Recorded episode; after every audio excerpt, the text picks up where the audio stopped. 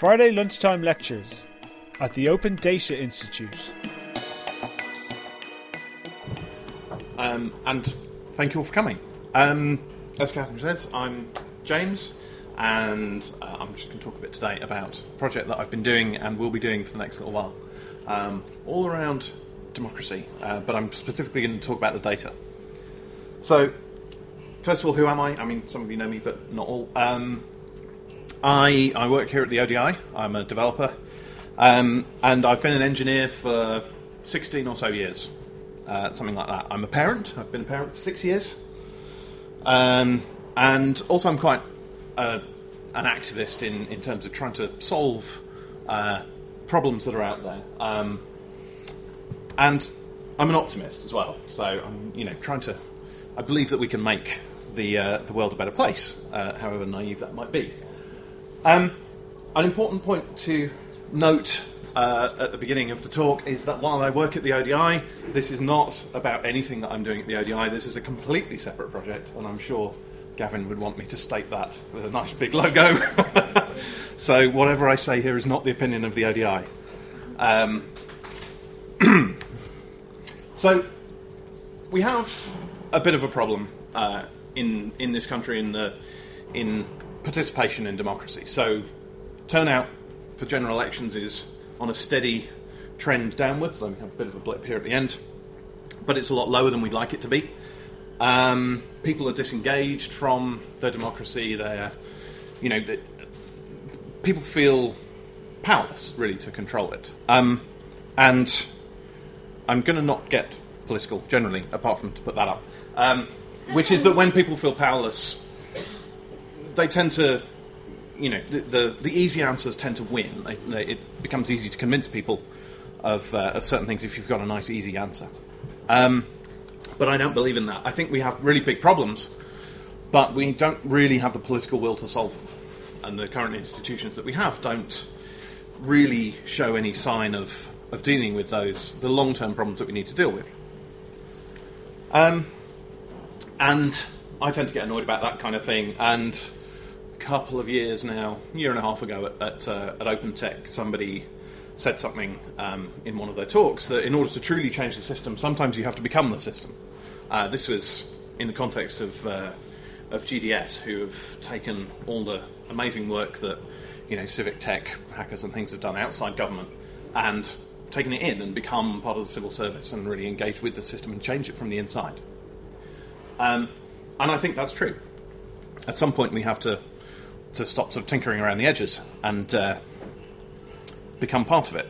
And so I wrote, again, about a year and a half ago, I wrote a blog post in which I got a bit annoyed and ranty about, you know, the state of politics and things like that, and my own personal opinions on on what was. Uh, what was going wrong, and the fact that I didn't feel that there was anybody who was representing the kind of future that I wanted to see. This sort of, you know, the long term vision, the optimism, the, the taking us towards a better future. It all seemed to be about stepping backwards, about closing in, about worrying about us, not about us as a species necessarily.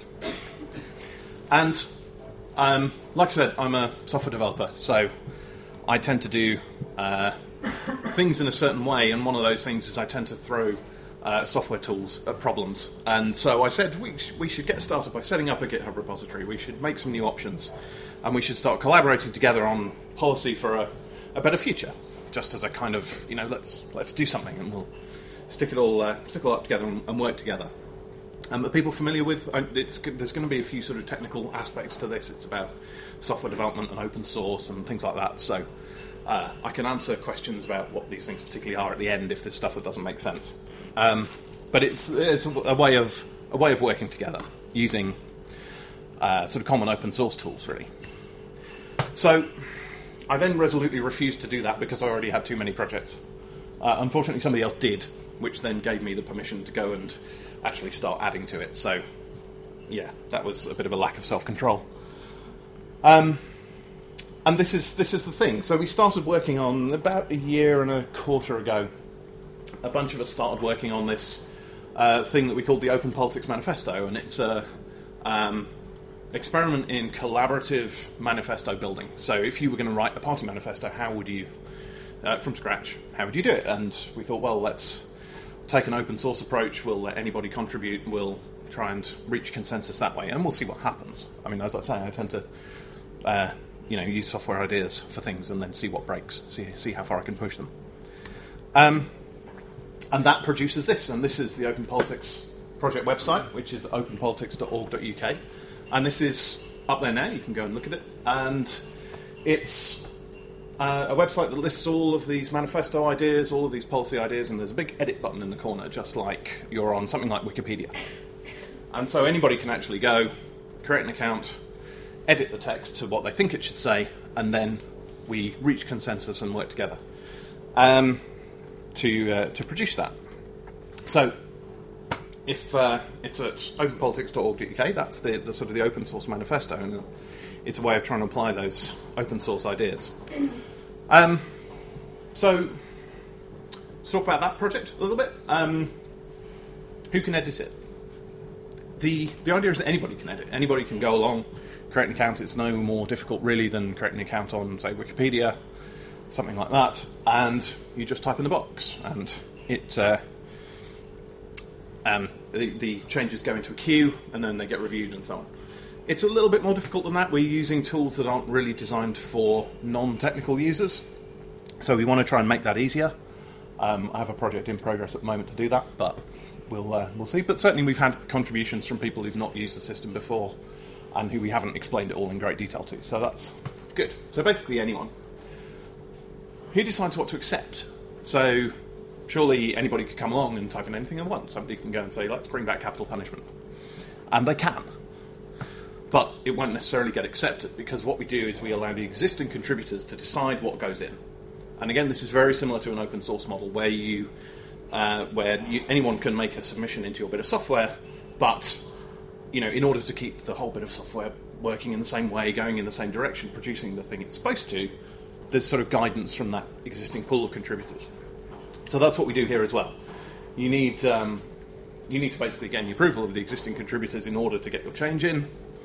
Um, but once your change is in, obviously you are one of those contributors and you immediately get a vote. How do we vote? So the system, it's quite interesting. We we started out thinking, well, we'd have a sort of straight majority, you know, for and against on each thing, but with a long tail of participation, you, you have a, a few people who are very active and a lot of people who, uh, right down the end, who sort of contribute once and then go away. And so that doesn't really work because how do you decide what's you know what's needed for that majority.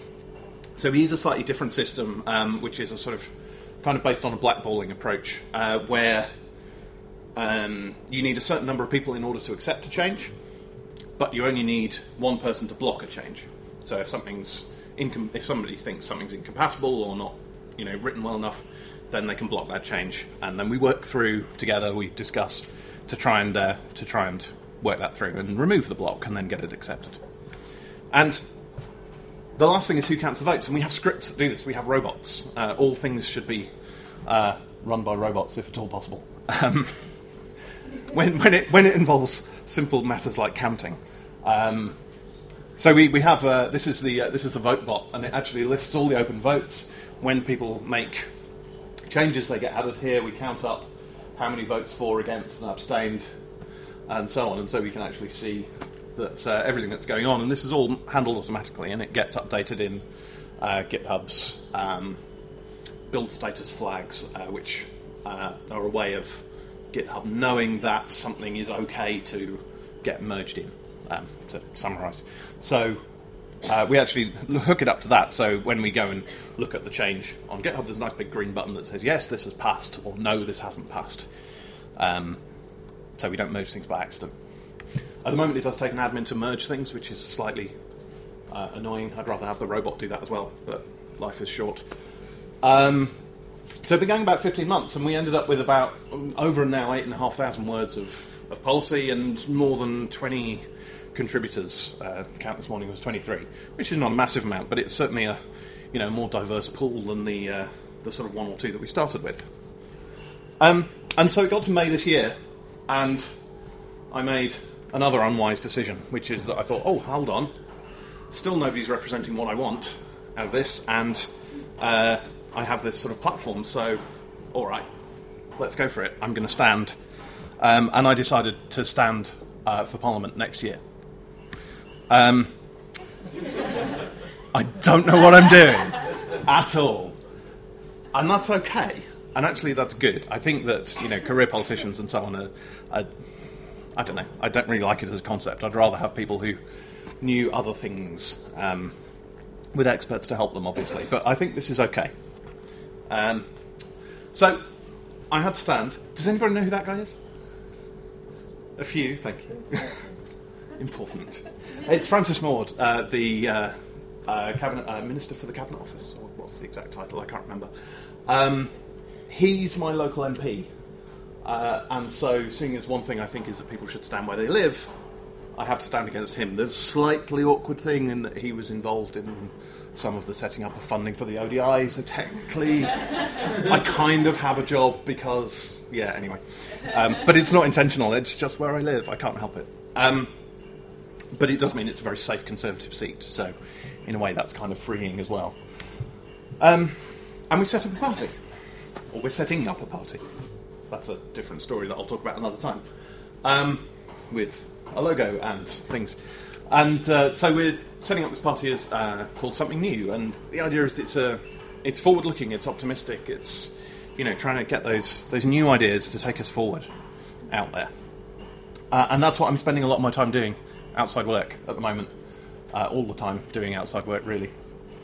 Uh, trying to get that message out there, trying to get more people involved. We've actually got two candidates now, not just me, um, and we're trying to get more and more people involved. So have a look at the website if you think that's interesting.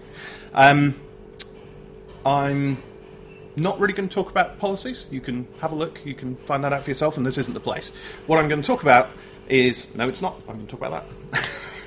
um, what I'm going to talk about is data, but one of the things with something new is actually it's a different project to the Open Politics project.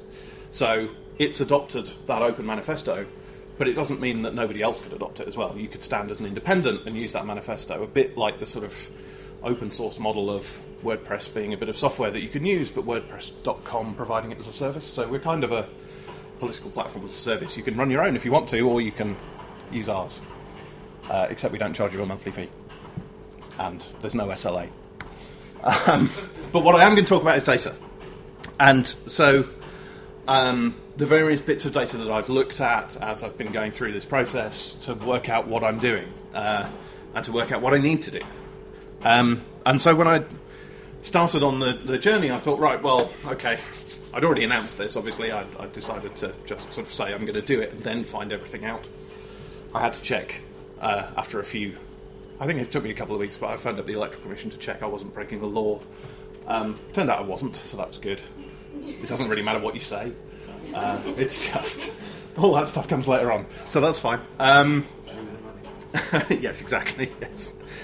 Um, so I started by looking at the results in my area, and this is a very small graph, but you should be able to see the general pattern. Uh, at the end here, we have the Conservatives, followed by the Liberal Democrats, and then you know a smattering of other people. Uh, got 77,000 voters in the uh, constituency. That was quite interesting, and 72% turnout, which is higher than average. So they're quite passionate about uh, uh, about voting Conservative. So that's uh, again, that's going to be fun. I. I'm in this for the long haul, right? This isn't the only time, so this is the first time, and we'll keep going and keep going. This is hopefully going to be something that builds. Um, so this is what I'm up against. This means that to get my deposit back, I need to get 2,800 votes, which who knows? Could be fun.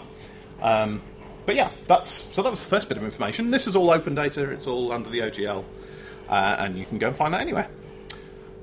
Next thing I went and looked at was the Electoral Commission data as well, who also collect data on what parties spend during their campaigns and what parties raise as well.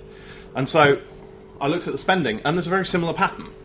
Um, the party that spent the most got the most votes. The party that second most got the second most votes, uh, which was quite interesting. There's a few little outliers. UKIP spent a bit more than they didn't get as many votes as they should have done for their uh, for their spend.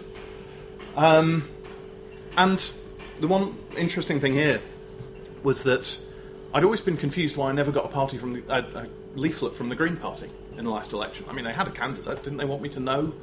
Uh, no, no, they didn't. They didn't spend anything a grand total of zero. Uh, they just put the guy up on paper. They got 570 votes, but when I first announced, um, a couple of people said, "Why are you splitting the Green Party vote?" I'm, I'm not too worried about that.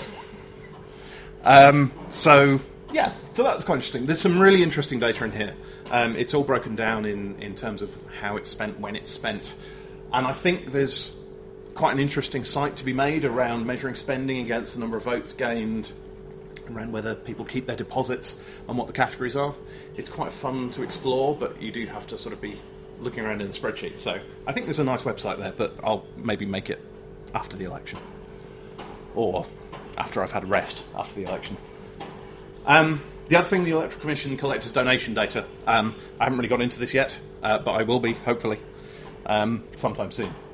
Uh, there's almost certain to be some interesting things in there, though, of course, they don't. You have to declare donations over a certain size and say where they came from, but of course, that doesn't get published because it's private information. Um, we'd like to do our to publish our donations in public, but we'll have to see how that works with privacy and so on. Um, one of the interesting things about the costs was it actually meant I could go and look at, you know, work out what I need to spend. You know, in order to get, say, a leaflet through every door, I discovered the Royal Mail will send something around for you. You get, as a, as a parliamentary candidate, you get one free leaflet uh, from the Royal Mail. Not a free leaflet, sorry, a free delivery from the Royal Mail. Um, there are 47,000 households, so if I print 50,000 leaflets, I could get a message to everybody. And that only costs 1,500 quid, which leads me to think all those parties that couldn't raise that. You know, there were plenty of the other small parties. The guy who was standing as an independent, for instance, who spent nowhere near that. What was he actually trying to do? I'm not entirely sure. But that gives us a really good idea of what I actually need to, to spend to participate properly. And it seems surprisingly accessible. Um, it seems disturbingly doable, certainly to participate, if not to uh, actually win, obviously. I'm realistic about this, it's fine. Um, the next thing I started looking at was maps, and there's some there's some cool maps, um, because I know I live I live in Horsham, but what's what's the constituency? What does it actually cover? Uh, I don't really know. So the Ordnance Survey um, have a really nice website. They have an election maps website that has all of this information on it. You can go and search for your constituency, and and it shows all of the boundaries for the electoral uh, the electoral areas right down to the ward level, and so you can see this is this is Horsham. It's yeah, I didn't know we had this bit. That was that was surprising. Um, there's a great big bite out of it for Chronic. This actually used to be part of this constituency, which is now a really weird shape. Uh, yeah, I can't help thinking there should be some more mathematical way of deciding these things. Um, but anyway, that's that's where I, that's what I've got to work with. It's quite rural.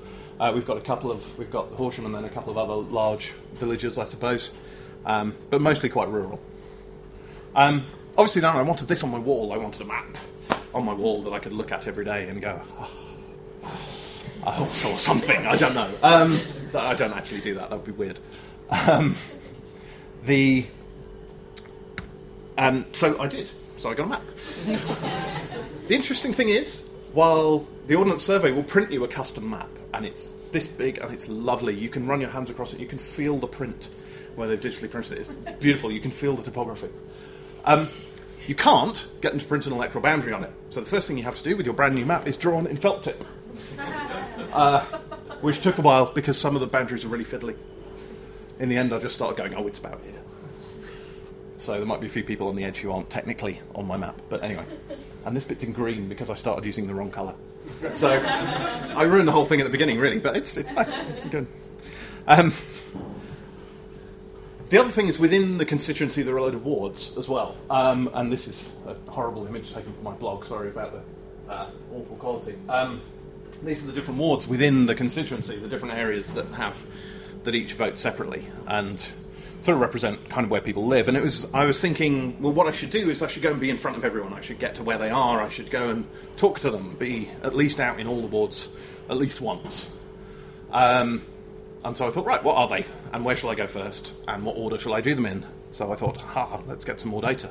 So, again, looking at the OS election maps to find all those things, they, they use the same statistical geography identifiers as all the other government data, so it's linked to those other things, and it means you can go and look at the ONS data for the census, and it's all reported on the same areas, which surprised me that it was actually that easy. and it means that I've got this nice list of all these uh, all these wards, and they vary massively in size. The the biggest one, Southwater, is more than three times as big as the smallest, Rudgwick. Uh, again, that's quite interesting. Um, but uh, it does tell me kind of where I need to be focusing at which time and so on. I actually had a plan to do to visit all of them in the new year and then to do the biggest ones this year as well, so I'd get to some of them twice. I have been doing that. Getting the word out is quite difficult, so I might now leave it mostly till next year. But next year I will be going to visit in order, just about in order, um, until just near the election I'm hitting the larger ones. Um, and so that was useful. One of the things, uh, the most recent uh, thing that I've done on the data front is party finances. So we've actually started spending some money. We don't exist as an organisation technically yet, but I've started spending money, so we need to track it. And I thought, well, how does all, how does all this get published? You know, what, what happens there? Um, and I went to uh, talk to Ian Makgill, who some of you may know from Spend Network, and said, how do all the parties publish their data? And he went, they don't really, or in, in a complete mess. Um, and then I said, so how would you want them to? And he said, well, if I could have my dream, I'd have all these things. I'd have buyers and unique identifiers for them. I'd have suppliers and unique identifiers for them. The different amounts, obviously, but then codes that uh, so I can merge things together and find out what people are actually buying. Uh, and so we did that. We made this schema, uh, which is designed with Spend Network, uh, so that they can pull it into their systems really easily and expose all of our spending through their systems um, in a way that people can understand. So there's a few interesting things in here. I was putting in things that I'd bought, and I needed a URI for me. I was like, hang on, what's what is my URI? What's my unique identifier?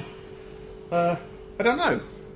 Uh, and I wasn't really sure what it was supposed to be. And then I sort of read around a bit and read about, um, remembered about things like OpenID.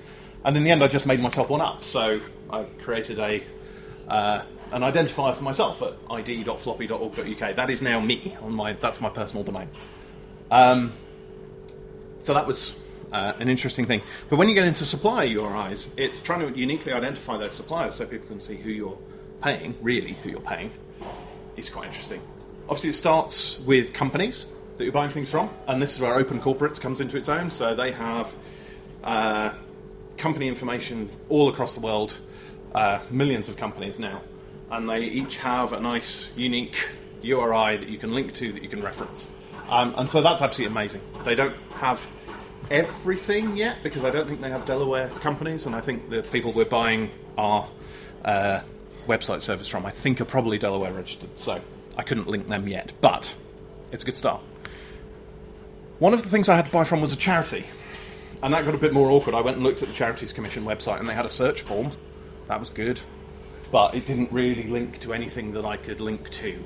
There wasn't anything I could say, here's an identifier for this charity. But then someone pointed me at Open Charities, which is trying to do the same kind of thing as Open Corporates for Charities. So there is a page and a URL and the information, so we can actually link to them as well. That's great. Unincorporated associations, I suspect at least one of the things, because I can't work out what they are, but who I've actually paid for the rental of a room, I suspect they were just an association, and of course they don't have any identifier or exist in any clear way. Um, so that's more awkward. I'm not sure how to deal with that one. And one of the most disturbing is parish councils. Now, you'd think this would be easy. Um, the uh, LGA, the Local Government Association, publish standard URIs for different uh, areas of, of government, for different councils, things like that. They go down to the district level, which is great. They don't go down to the parish level. Um, but I've bought some things from parish councils and I want a URI. Uh, so I asked on Twitter and got the response of, actually, I'm not sure there's even a list. And that's quite disturbing. People always sort of say, you know, we've worked with this huge company, and the first thing we had to do was help them make a list of their buildings. And I was thinking, how can that be true? These are the li- this is, these are the building blocks, the lowest level of our democracy. They're real things. They have real power. They have real elections going on. If we're going to publish election data, we're going to need to reference them, and we don't even have a list. somebody might need to do something about that. We might need to actually make a list of parish councils and then give them URLs. There's probably a open uh, open councils project or somewhere something out there waiting to be done. Um, so yeah, I've given up on that because I've got no idea. Um, code thing was quite interesting. Ian introduced me to this thing called UNSPSC code, which is the United Nations Standard Products and Services Code, I think, which is an incredible thing. You can go on the website and search for uh, unspsc.org. You can search for uh, the thing you want to represent, and they've got like uh, one thing I found there was 20 or so different slight preparations of the same type of food and then there was one big category for internet or something. it wasn't it wasn't quite that bad, but things like finding a, a code that's up to date for you know buying this uh, software as a service over the internet it kind of wasn't. You had to be a bit creative with what you maneuvered it into. So I think these things are a little bit out of date. They're more based around physical products, but we try and uh, try and represent things in those. And the other thing is Electoral Commission reporting codes. So the Electoral Commission have an amazing scheme whereby they uh, uh, split. You get you have to report your spending in different categories, and those six there are six of those, and they are A to F. Nice and descriptive. Um, but essentially, they cover different things like public meetings, travel, uh, accommodation, stuff like that. And so when we're keeping our accounts, we try and include those codes as well. We can't always do it um, because not everything kind of fits. There wasn't one for post-it notes, um, but uh, I put that into the public meetings one because that's where I use them. So anyway, so we have that stuff in CSV files, standard forms. We've published it again through GitHub. We have the CSVs uploaded into a GitHub repository. Uh, where you have the CSV files themselves and a data package, which is a uh, JSON file that points to the uh, different CSVs and tells you what that schema is, for instance. So it tells you what all the fields mean and where the files are, so you can just look at this one thing and discover everything else.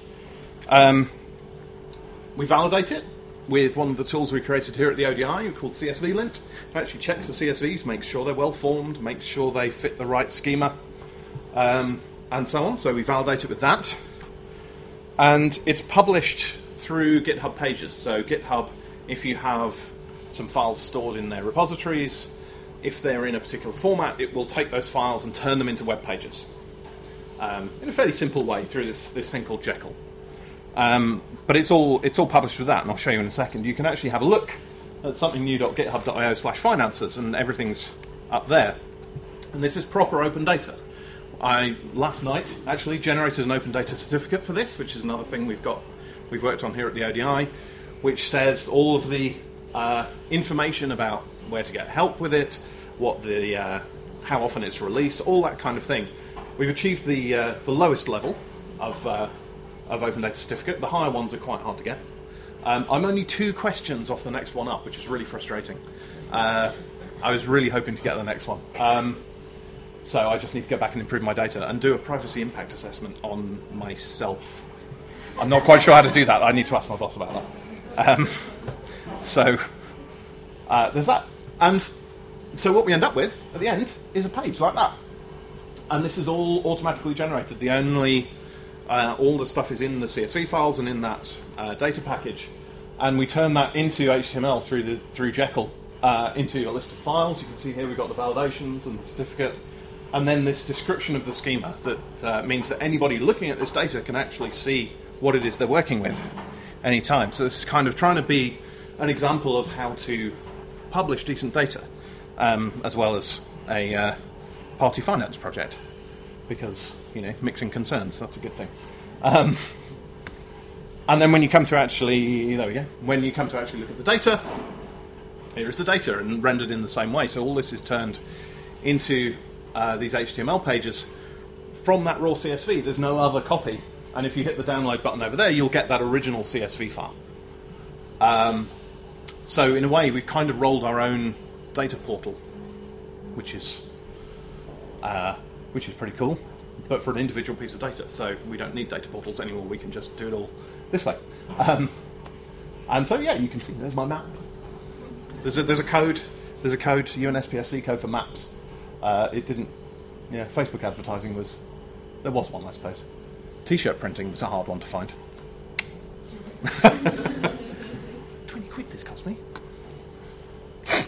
anyway, um, that's basically it. That's kind of the data adventures that I've had so far on this. There'll be many more. Um, but I just want to finish with a sort of a thought about openness in general, really. I think with um, technical revolutions come social revolutions. And, you know, if you look at agriculture, it allowed us to form complex civilizations. If you look at the Industrial Revolution, we moved into cities. If you look at the printing press, education uh, became a thing that anybody could access. And we're at the beginning of this one. We're at the beginning of the, the revolution that's uh, enabled by the web, by the fact we can all talk to each other, we can all work together. We don't have to send a representative on a horse to London anymore. We don't have to do it that way. And there are ways we can move forward. We can move forward into a better future. Um, and what I'm trying to do is just a small part of that journey, and we'll see how it turns out. Uh, if you want, oh no, hang on. There's 174 days to the election. There's a Twitter bot called Days to Election. Tweets every morning. Terrifying.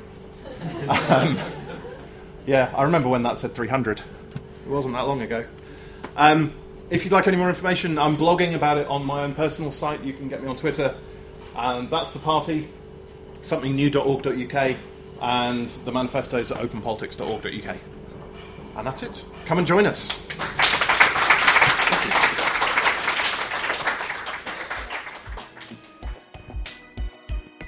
You've been listening to a Friday lunchtime lecture brought to you by the Open Data Institute.